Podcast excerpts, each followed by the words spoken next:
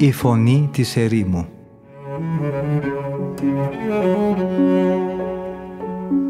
Συνομιλίες με τους Αγίους Πατέρες της ερήμου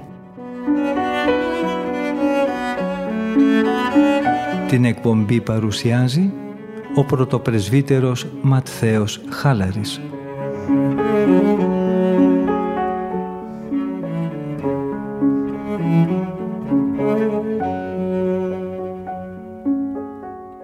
Αγαπητοί ακροατές και ακροάτριες, χαίρετε εν Κυρίω. Από τον φιλόξενο και φιλόθεο διαδικτυακό ραδιοφωνικό σταθμό της Πεμπτουσίας ακούτε την εκπομπή «Η Φωνή της Ερήμου» που επιμελείται και παρουσιάζει ο πρωτοπρεσβύτερος Ματθαίος Χάλαρης. Θα αρχίσουμε τη σημερινή μας ραδιοφωνική συνάντηση με την ερώτηση που υποβάλλει ο πατήρ Γερμανός στον Αβά Θεονά. Ερωτά.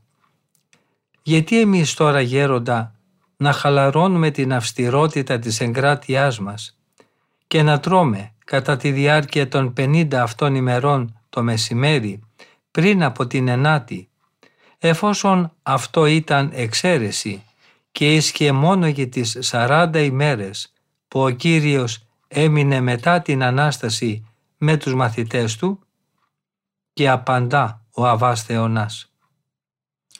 Η ερώτησή σας αγαπητέ αδελφέ δεν είναι καθόλου άστοχη. Γι' αυτό θα πρέπει να την ερευνήσουμε σε βάθος ώστε να γίνει φανερή η αλήθεια. Μετά την ανάληψη του σωτήρα μας, που έγινε την τεσσαρακοστή ημέρα από την Ανάστασή του, οι Απόστολοι επέστρεψαν από το όρος των ελαιών, όπου τον είδαν να ανεβαίνει προς τον πατέρα του, καθώς το μαρτυρεί το βιβλίο των πράξεων των Αποστόλων. Επέστρεψαν μετά αυτή στην Ιερουσαλήμ και περίμεναν τον ερχομό του Αγίου Πνεύματος, το οποίο δέχτηκαν με χαρά μετά τις δέκα αυτές ημέρες. Έτσι καθιερώθηκε και για μας αυτή η συγκεκριμένη εορταστική περίοδος του Πεντηκοσταρίου, της οποίας προεικόνηση συναντούμε στην Παλαιά Διαθήκη. Σύμφωνα με αυτή, οι ιερείς έπρεπε να προσφέρουν στον Κύριο μετά από επτά εβδομάδες από την πρώτη συγκομιδή τον άρτο που προερχόταν από τα γεννήματα, τα πρώτα, τις λεγόμενες απαρχές. Αλλά ο άρτος, ο αληθινός, προσφέρθηκε πραγματικά στον Θεό με το κήρυγμα των Αποστόλων εκείνη την ημέρα της καθόδου του Αγίου Πνεύματος. Αυτός ήταν ο άρτος της νέας διδασκαλίας που έθρεψε και χόρτασε πέντε χιλιάδες ανθρώπους και αφιέρωσε στον Κύριο τον χριστιανικό πλέον λαό ως απαρχή δοσμένη από το Ιδωαϊκό γένος. Να γιατί αυτές οι δέκα ημέρες πρέπει να ενωθούν στις πρώτες σαράντα και να γιορτάζονται με την ίδια επισημότητα και χαρά. Η παράδοση αυτής της εορτής έχει μεταδοθεί από τους χριστιανούς των Αποστολικών χρόνων μέχρι τις ημέρες μας. Καθήκον μας λοιπόν είναι να μείνουμε πιστοί σε αυτήν και να μην αλλάξουμε τίποτε. Γι' αυτό δεν κάνουμε μετάνοιες αυτές τις μέρες. Γιατί οι μετάνοιες είναι κίνηση που εκφράζει μεταμέλεια και πένθος. Γι' αυτό επίσης κατά τη διάρκεια αυτών των 50 ημερών τηρούμε ακριβώς το ίδιο επίσημο τυπικό που ακολουθούμε και την Κυριακή. Γιατί οι πατέρες μας μας παρέδωσαν να μην νηστεύουμε ούτε να γονατίζουμε αυτές τις ημέρες για να τιμήσουμε έτσι την Ανάσταση του Κυρίου. Ερωτά ο πατήρ Γερμανός. Δεν θα αναθαρέψει όμως γέροντα η σάρκα από τα ιδιαίτερα εδέσματα μιας τόσο παρατεταμένης εορταστικής περίοδου; Δεν υπάρχει άραγε κίνδυνος ώστε η ρίζα των παθών όσο καλά κι αν την έχουμε περιορίσει να βγάλει καινούργια αγκαθωτά κλαδιά; Το πνεύμα που θα βαρυνθεί από καλό φαγητό δεν θα υποχωρήσει δίνοντας τόπο στον υπηρέτη του το σώμα. Αν αφαιθούμε στο καλό και στο πολύ φαγητό, δεν θα επιτρέψουμε στο σφρίγος της νεότητας να ξεσηκώσει τα χαλιναγωγημένα μέλη μας. Και απαντά ο Αβάς Θεονάς. Ας ζυγίζουμε όλες τις πράξεις μας στην ζυγαριά της λογικής. Και όσον αφορά στην καθαρότητα της καρδιάς, ας έχουμε πάντα σαν σύμβολο τη συνείδησή μας και όχι την κρίση των άλλων. Έτσι σίγουρα η διακοπή αυτή της νηστείας δεν θα έρθει σε αντίθεση με τη δική μας αυστηρότητα. Αλλά το επαναλαμβάνω για μια ακόμα φορά, θα πρέπει να χρησιμοποιήσουμε ίσα μέτρα και σταθμά και για τη χαλάρωση αλλά και για την αυστηρότητα. Θα πρέπει δηλαδή να τις διατηρήσουμε σε ισορροπία τέτοια ώστε να προλαβαίνουμε κάθε υπέρβαση από τη μια και από την άλλη πλευρά. Με το φως της αληθινής διάκρισης θα πρέπει να ελέγχουμε μήπως το βάρος των απολαύσεων συνθλίβει το πνεύμα μας ή αν η υπερβολική αυστηρότητα της νηστείας μας εξασθενεί και έτσι λυγίζει τον άλλο δίσκο της ζυγαριάς, δηλαδή το σώμα μας. Να κατεβάζουμε τέλος την πλευρά της ζυγαριάς που βλέπουμε να ανασηκώνεται και να ανυψώνουμε αυτή που βλέπουμε πως χαμηλώνει. Ο Κύριος μας δεν θέλει να κάνουμε κάτι με αδιακρισία, σκοπεύοντας μόνο και μόνο στην τιμή και στη λατρεία Του. Γιατί όπως λέγει ο Δαβίδ στον 98ο ψαλμό, η τιμημένη μεγαλειότητα του βασιλέα μας αγαπά τη δικαιοσύνη και όχι την αυθαιρεσία. Επίσης, ο σοφός Σολομώντας μας συνιστά να μην αφήνουμε την κρίση μας να κλείνει ούτε προς τη μια ούτε προς την άλλη κατεύθυνση και μας λέει «Τίμησε τον Κύριο και πρόσφερέ Του από τους τίμιους κόπους της εργασίας Σου και τα πρωτογενήματα από τα εισοδήματά Σου, αυτά που αποκτάς με δικαιοσύνη και τιμιότητα». Και αυτό γιατί μέσα στη συνείδησή μας υπάρχει ένας πιστός και αδέκαστος κριτής. Ακόμη κι αν όλοι έκαναν λάθος πάνω στο θέμα της καθαρότητάς μας, αυτός είναι ο μόνος που δεν θα λάθευε ποτέ. Είναι σημαντικό λοιπόν να ζούμε με νύψη, μήπως αφήσουμε να φουντώσει μέσα μας αδιάκριτα ο πόθος για μια περίσκεπτη και άμετρη νηστεία ή μήπως παρασυρθούμε σε υπέρμετρη χαλαρότητα. Αν έτσι γινόταν, θα ήταν σαν να ζυγίζαμε τις δυνάμεις μας σε μια ελαττωματική ζυγαριά. Ας τοποθετήσουμε όμως στον ένα δίσκο της ζυγαριάς την καθαρότητα της καρδιάς, στον άλλο το σφρίγος του σώματός μας και ας τα ζυγίσουμε ευσυνείδητα, έτσι που να μην κλείνουν ούτε προς τη μια ούτε προς την άλλη πλευρά. Στην περίπτωση που θα έγερνε η ζυγαριά μας, είτε προς άμετρη λιτότητα, είτε προς υπερβολική χαλαρότητα, θα ακούγαμε την Αγία Γραφή να λέει για αυτή την υπερβολή. Δεν γνωρίζεις ότι αμαρτάνεις ενώπιον του Θεού Εάν προσφέρεις μεν σωστά το δώρο σου, αλλά δεν εκλέξεις τα καλύτερα για να του τα προσφέρεις και έτσι να δείξεις την ευλάβειά σου. Πλανόμαστε αν νομίζουμε ότι βιάζοντας το σώμα μας να ανιστεύσει άμετρα και υπέρμετρα, προσφέρουμε με αυτή τη βίαιη στέρηση της τροφής θυσία ευάρεστη στον Θεό.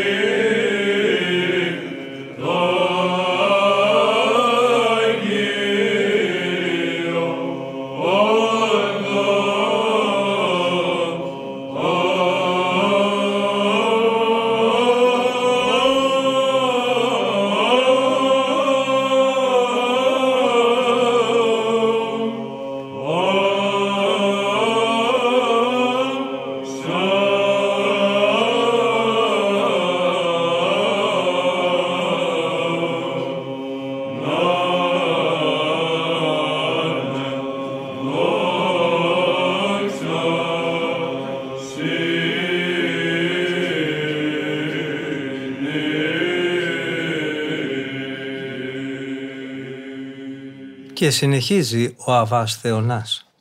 Εκείνος που αγαπά να προσφέρει το έλεος του πλούσιο στους ανθρώπους και να τους κρίνει με δικαιοσύνη. Δελήσεται τέτοιου είδους θυσίες και λέει «Εγώ ο Κύριος αγαπώ τη δικαιοσύνη και μισώ τα άδικα πράγματα». Επιπλέον, αυτούς που αφιερώνουν το κυριότερο μέρος των συνεισφορών τους για τις δικές τους ανάγκες, εννοώ τις υπηρεσίες τους και τα έργα τους για τη φροντίδα της σάρκας και κρατούν για τον Κύριο ένα ασήμαντο τμήμα από τα υπολείμματα της δύναμής τους η Αγία Γραφή τους καταδικάζει σαν δόλιους εργάτες και λέει «Καταραμένος είναι εκείνος που εργάζεται με αμέλεια το έργο του Κυρίου». Δικαιολογημένα λοιπόν ο Κύριος μέμφεται εκείνον που αυταπατάται και λέει «Πράγματι, είναι κούφιοι οι άνθρωποι και ψεύτες.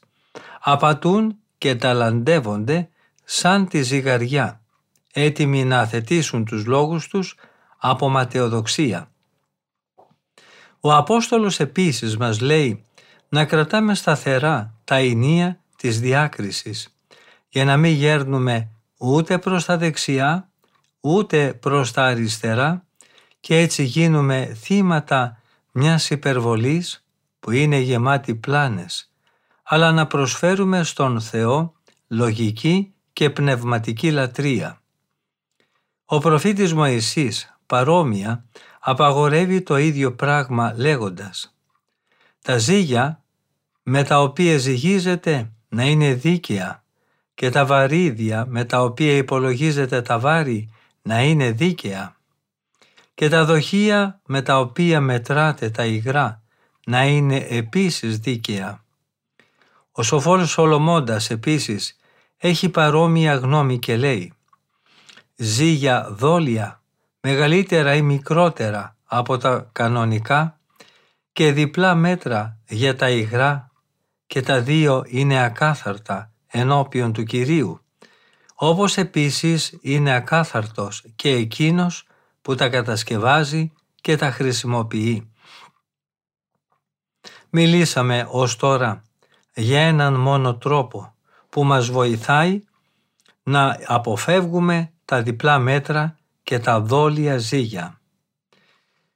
Και αυτή η μέθοδος βασίζεται στις κρίσεις της συνείδησης και στις μυστικές αποφάσεις της καρδιάς. Όμως υπάρχει και κάτι άλλο που πρέπει πολύ να προσέξουμε.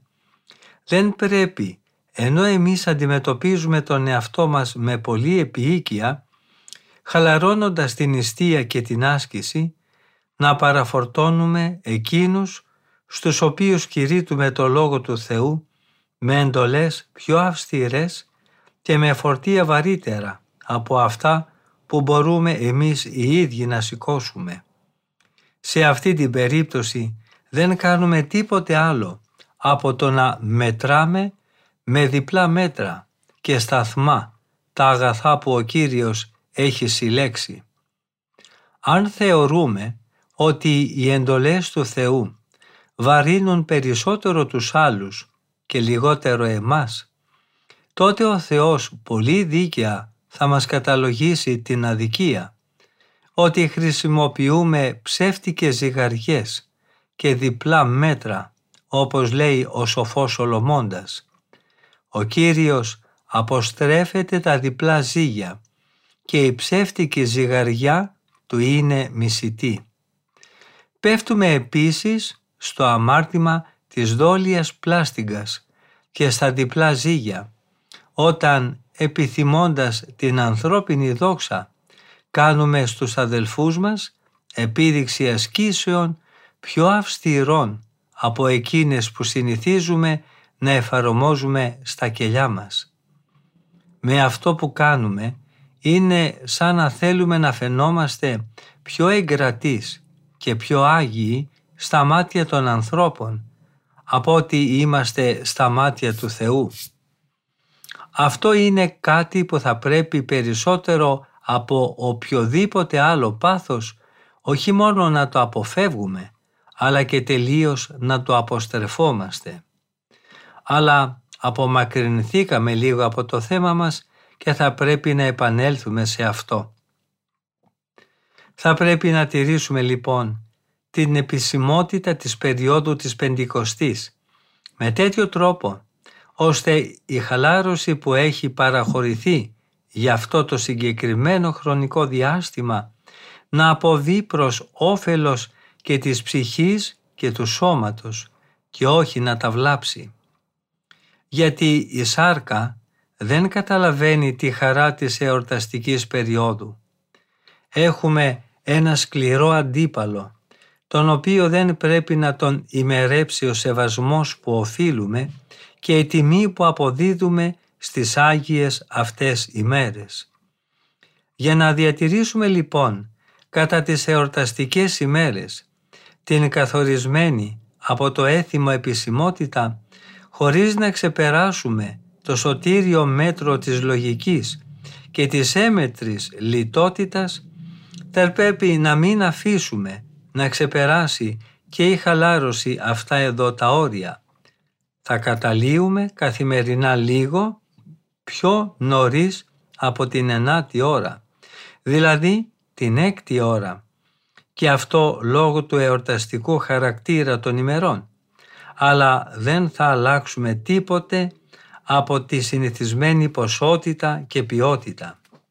Και αυτό από ανησυχία. Μήπως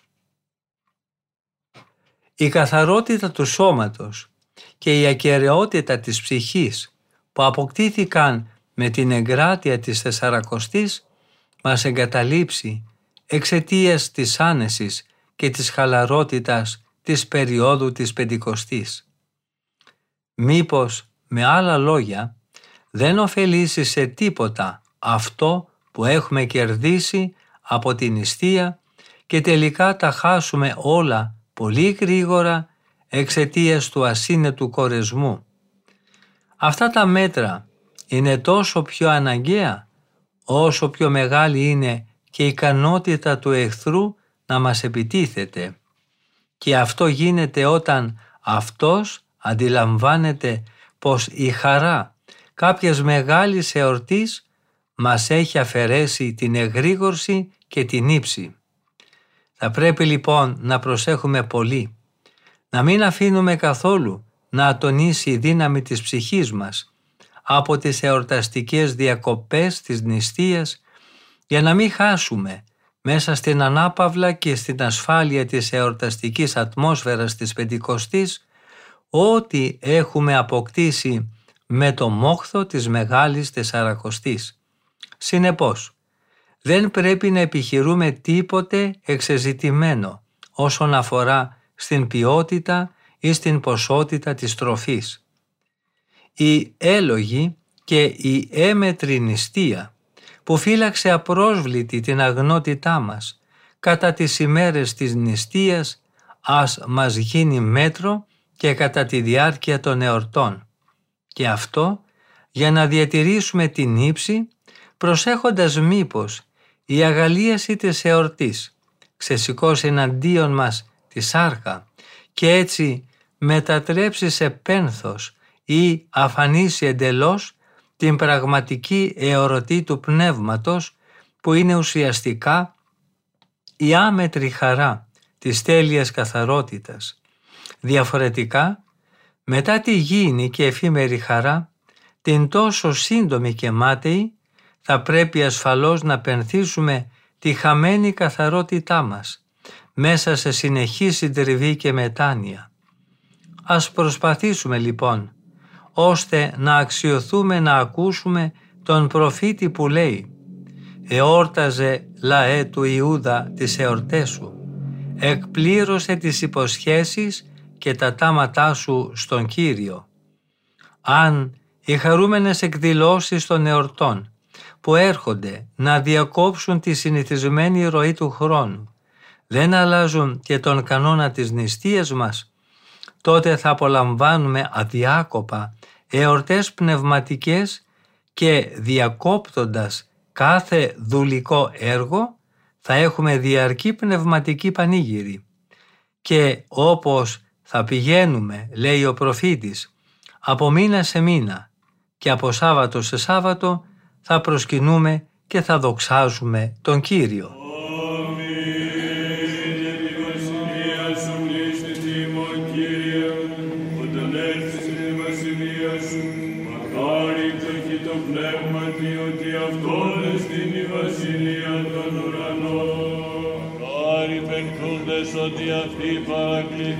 κληρονομήσονται.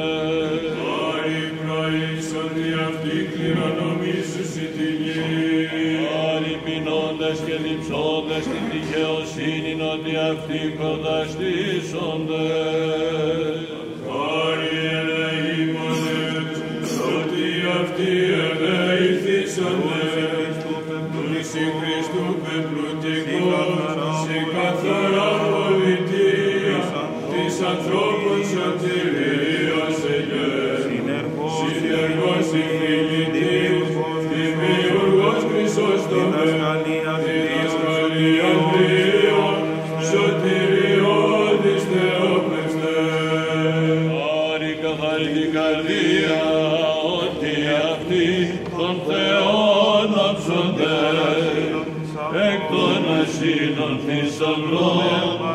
πνεύματος ύπνου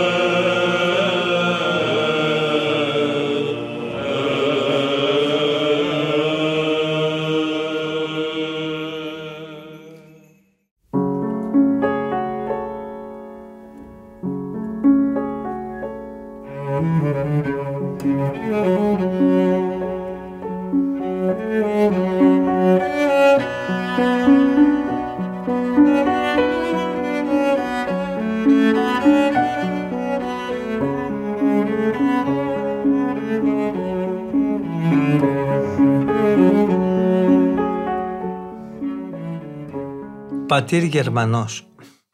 Γιατί η τεσσαρακοστή διαρκεί έξι εβδομάδες, σε ορισμένες επαρχίες η ευσέβεια των ανθρώπων έχει ίσως συντελέσει ώστε να προσθεθεί σε αυτήν την τεσσαρακοστή και μια ακόμα εβδομάδα. Αλλά και τότε, αν αφαιρέσουμε τα Σάββατα και τις Κυριακές, πάλι δεν θα φτάσουμε τον αριθμό των 40 ημερών γιατί σε αυτές τις εβδομάδες περιλαμβάνονται συνολικά μόνο 36 ημέρες. Αβάς Θεονάς. Εδώ υπάρχει ένα πρόβλημα, το οποίο η ευλαβής απλοϊκότητα πολλών ανθρώπων έχει αφήσει κατά μέρος. Αλλά επειδή διερευνάτε σε βάθος ακόμα και τα ζητήματα που κάποιος άλλος δεν θα τα είχε θεωρήσει άξια λόγου, και επειδή θέλετε τόσο πολύ να εισχωρήσετε στη βαθύτερη έννοια της συμβολικής σημασίας τους, θα δείτε για μια ακόμη φορά ότι οι πατέρες μας δεν μας παρέδωσαν πράγματα χωρίς νόημα και σημασία.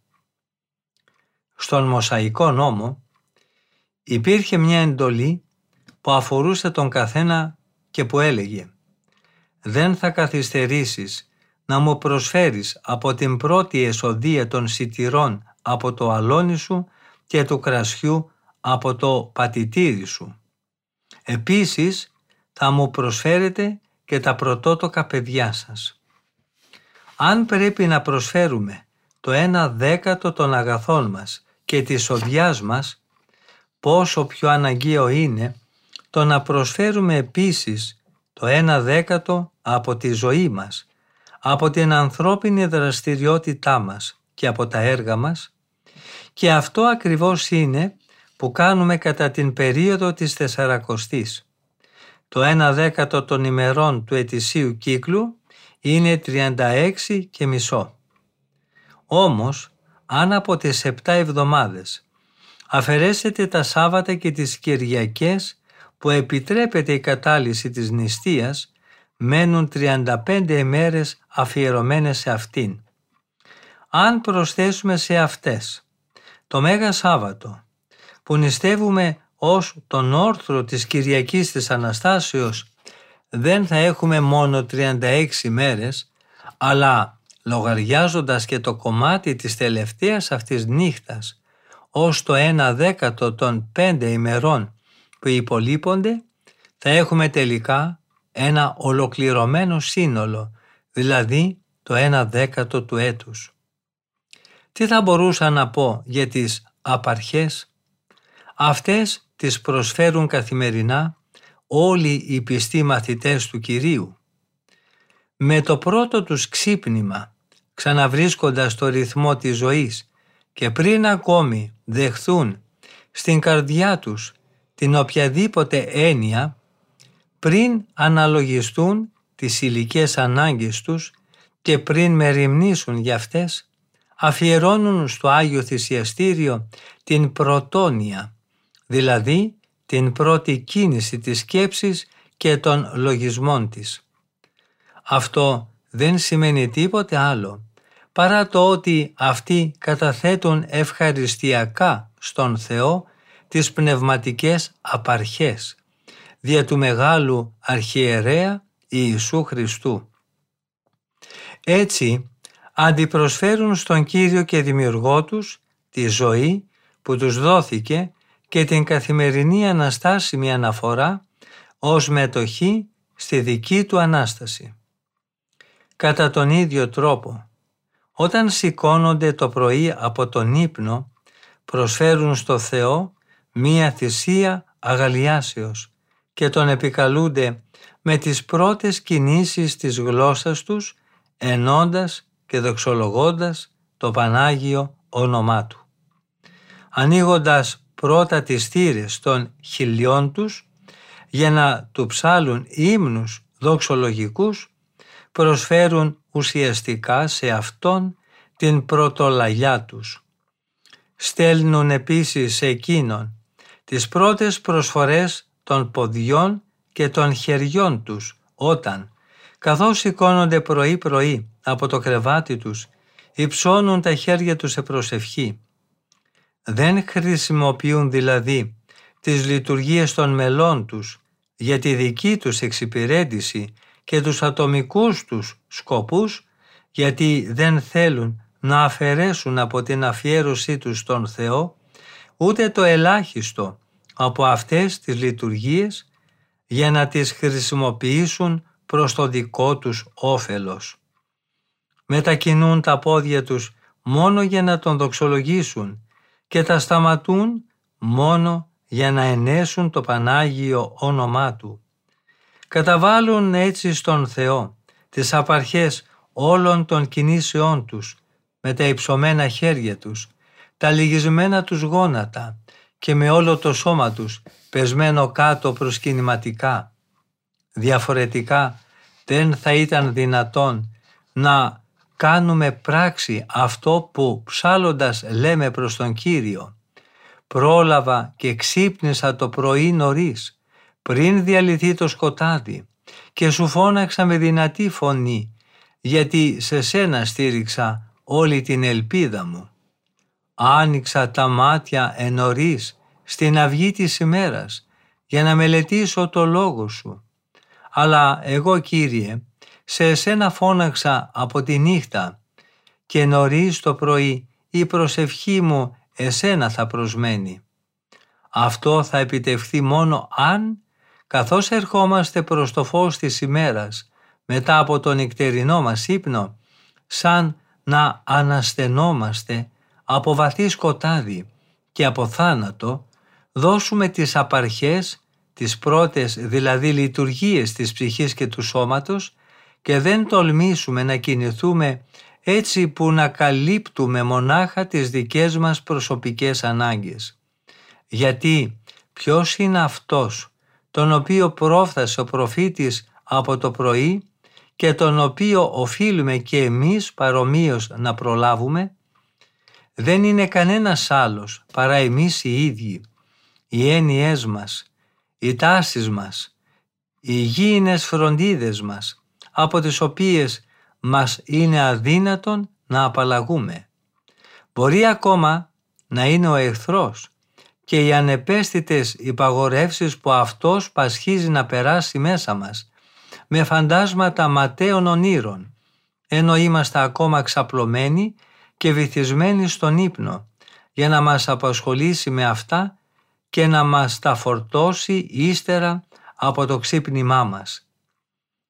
Διαφθείρει έτσι το καλύτερο μέρος της απαρχές μας και γίνεται ο πρώτος κλέφτης που τις εισπράττει για λογαριασμό του.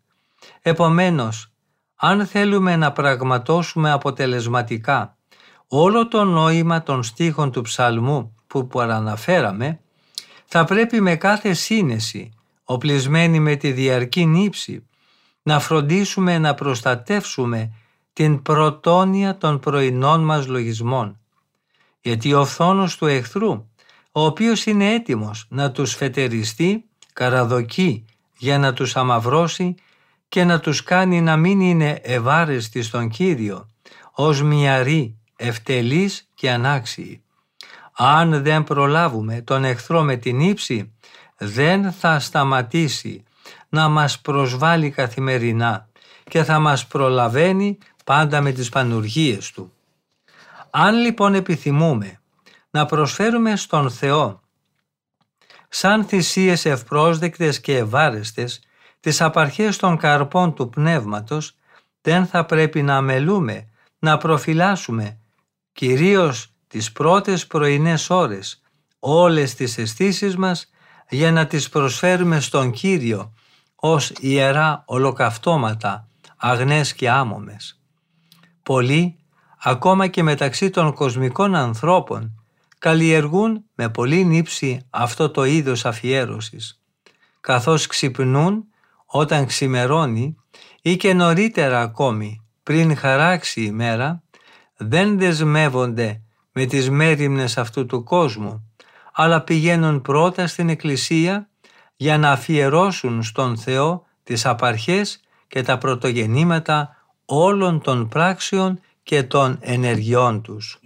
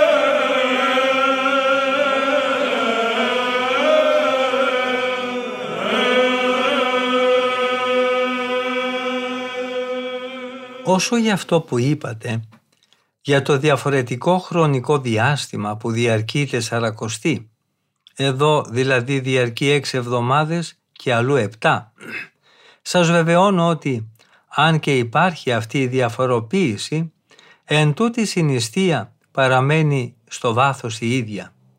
Εκεί που έχουν καθορίσει να τηρείται η νηστεία έξι εβδομάδες, είναι γιατί νομίζουν ότι πρέπει να ανιστεύουμε και το Σάββατο.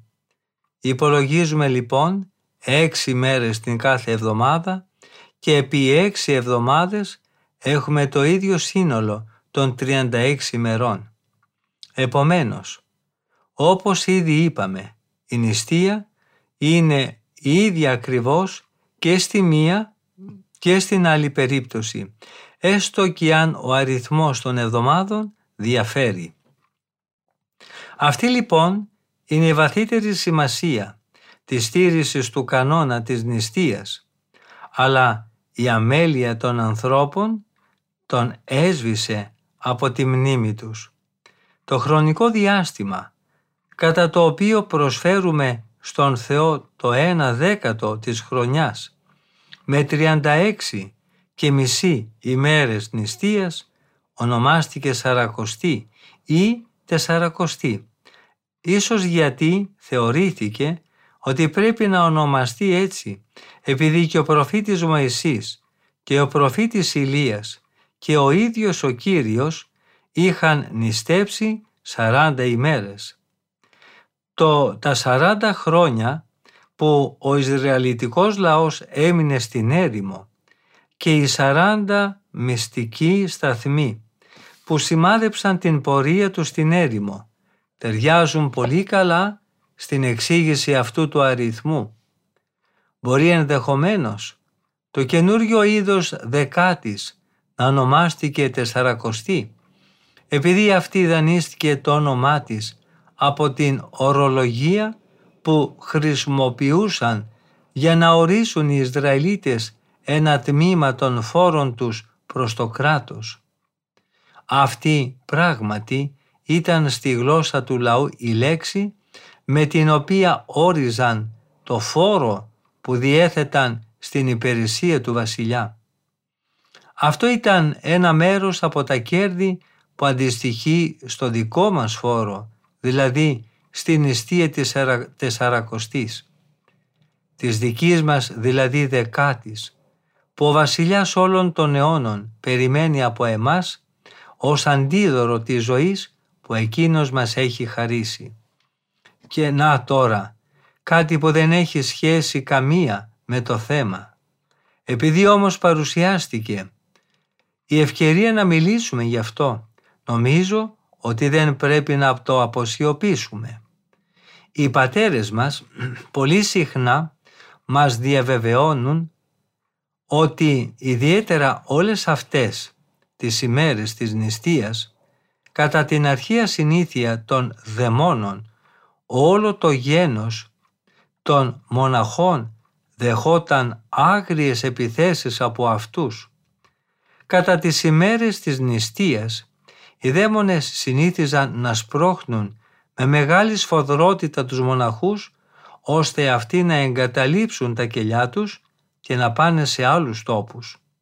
Όπως ακριβώς και οι Αιγύπτιοι καταδυνάστευαν τα τέκνα του Ισραήλ με βίαιες θλίψεις και ταλαιπωρίες, έτσι και αυτοί οι νοητοί Αιγύπτιοι προσπαθούν να κάμψουν με σκληρά και βρώμικα έργα τον αληθινό Ισραήλ, τον πνευματικό λαό των μοναχών.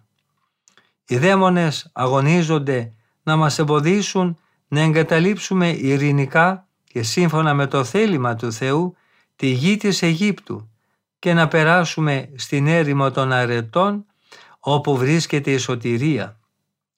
Ο νοητός Φαραώς βράζει κυριολεκτικά από θυμό εναντίον μας και φωνάζει «Είναι οκνηροί και δεν έχουν τι να κάνουν, γι' αυτό φωνάζουν και λένε «Θα σηκωθούμε να πάμε στην έρημο για να προσφέρουμε θυσία στον Θεό μας.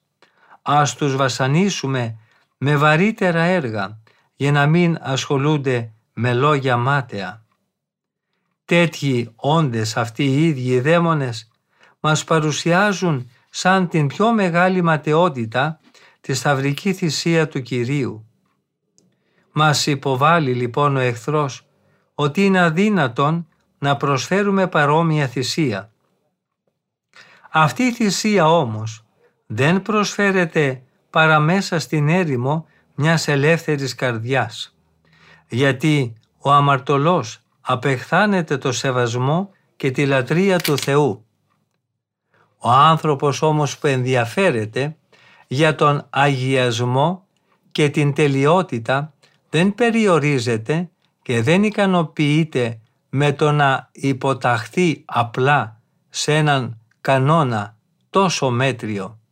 Οι πατέρες της Εκκλησίας θέσπισαν αυτόν τον κανόνα για τους ανθρώπους που ζουν στον κόσμο, οι οποίοι είναι απασχολημένοι όλο το χρόνο με τις δουλειές και τις απολαύσεις τους. Τους έθεσαν κατά κάποιο τρόπο περιορισμούς με αυτή την κανονισμένη περικοπή των εσόδων τους. Γιατί έτσι ήθελαν να βοηθήσουν τους χριστιανούς ώστε αυτοί να ασχοληθούν με την πνευματική ζωή τουλάχιστον κατά τη διάρκεια αυτών των 40 ημερών. Τους βοηθούν δηλαδή να αφιερώσουν επιπλέον το ένα δέκατο της ζωής τους στον Θεό, χρόνο που διαφορετικά θα τον κατέτρωγε η ματαιότητα. Αυτό όμως δεν αφορά και τους δικαίους, γιατί ο νόμος δεν προορίζεται για τους δικαίους. Αυτοί δεν δίνουν για τις πνευματικές ασκήσεις ένα τόσο μικρό μέρος, ένα δέκατο μόνο από το χρόνο τους, αλλά ολόκληρη τη ζωή τους. Γι' αυτό είναι απαλλαγμένοι από την πληρωμή της δεκάτης που όριζε ο νόμος. Αν λοιπόν τους αναγκάσει κάποιος ιερός και αγαθός σκοπός να διακόψουν την τάξη της νηστείας, δεν φοβούνται να το κάνουν, αλλά καταλύουν χωρίς κανένα δισταγμό. Αυτό βέβαια δεν σημαίνει ότι οι μοναχοί μειώνουν με την αναγκαία κατάλυση της νηστείας το ποσό της δεκάτης τους που είναι η ελάχιστη προσφορά των πιστών. Γιατί αυτοί έτσι κι αλλιώς έχουν θυσιάσει τα πάντα. Όλα και όλο τον εαυτό τους τα έχουν εκούσια προσφέρει στον Θεό. Αντίθετα, εκείνος που δεν προσφέρει τίποτε στον Θεό εκούσια δεν επιτρέπεται να κάνει το ίδιο, αλλά είναι αυστηρά υποχρεωμένος να πληρώσει τη δεκάτη του. Ο πνευματικός νόμος δεν προβλέπει για αυτόν καμιά δικαιολογία και εξαίρεση. Από αυτά φαίνεται καθαρά ότι η τελειότητα δεν μπορεί να επιτευχθεί από τον υπηρέτη του νόμου, ο οποίος περιορίζεται στο να αποφεύγει αυτό που είναι απαγορευμένο και να κάνει αυτό που είναι διατεταγμένο. Αληθινά τέλη είναι εκείνοι που δεν κάνουν χρήση ούτε και αυτών των ελευθεριών που παραχωρεί ο νόμος. Στην πραγματικότητα, παρότι έχει υποθεί για τον Μωσαϊκό νόμο ότι ο νόμος δεν οδήγησε τίποτε στην τελειότητα, εν υπήρξαν τέλειοι ανάμεσα στους Αγίους της Παλαιάς Διαθήκης. Αυτό όμως έγινε γιατί αυτοί έκαναν υπέρβαση της εντολής του νόμου και έζησαν κάτω από την τελειότητα των Ευαγγελικών εντολών. Ο Απόστολος λέει χαρακτηριστικά να γνωρίζει αυτός που χρησιμοποιεί τον νόμο ότι ο νόμος δεν είναι αναγκαίος για τον δίκαιο αλλά ορίστηκε για τους ανώμους, τους ανυπότακτους, τους ασεβείς και αμαρτωλούς, τους ανώσιους και τους βέβηλους. Στο σημείο όμως αυτό αγαπητοί αδελφοί μου, φτάσαμε στο τέλος και της σημερινής ραδιοφωνικής επικοινωνίας μας. Ευχαριστούμε πολύ όλους και όλες εσάς που είχατε την καλοσύνη να μείνετε μαζί μας ακούγοντας τα σοφά λόγια των Αγίων Πατέρων της Ερήμου. Θα συναντηθούμε και πάλι στην ίδια ραδιοφωνική συχνότητα της Πεμπτουσίας την επόμενη εβδομάδα, την ίδια μέρα και ώρα. Από τον ομιλούντα και τον τεχνικό ήχου, θερμές ευχές για μια ευλογημένη μέρα. Ο Θεός με θυμών.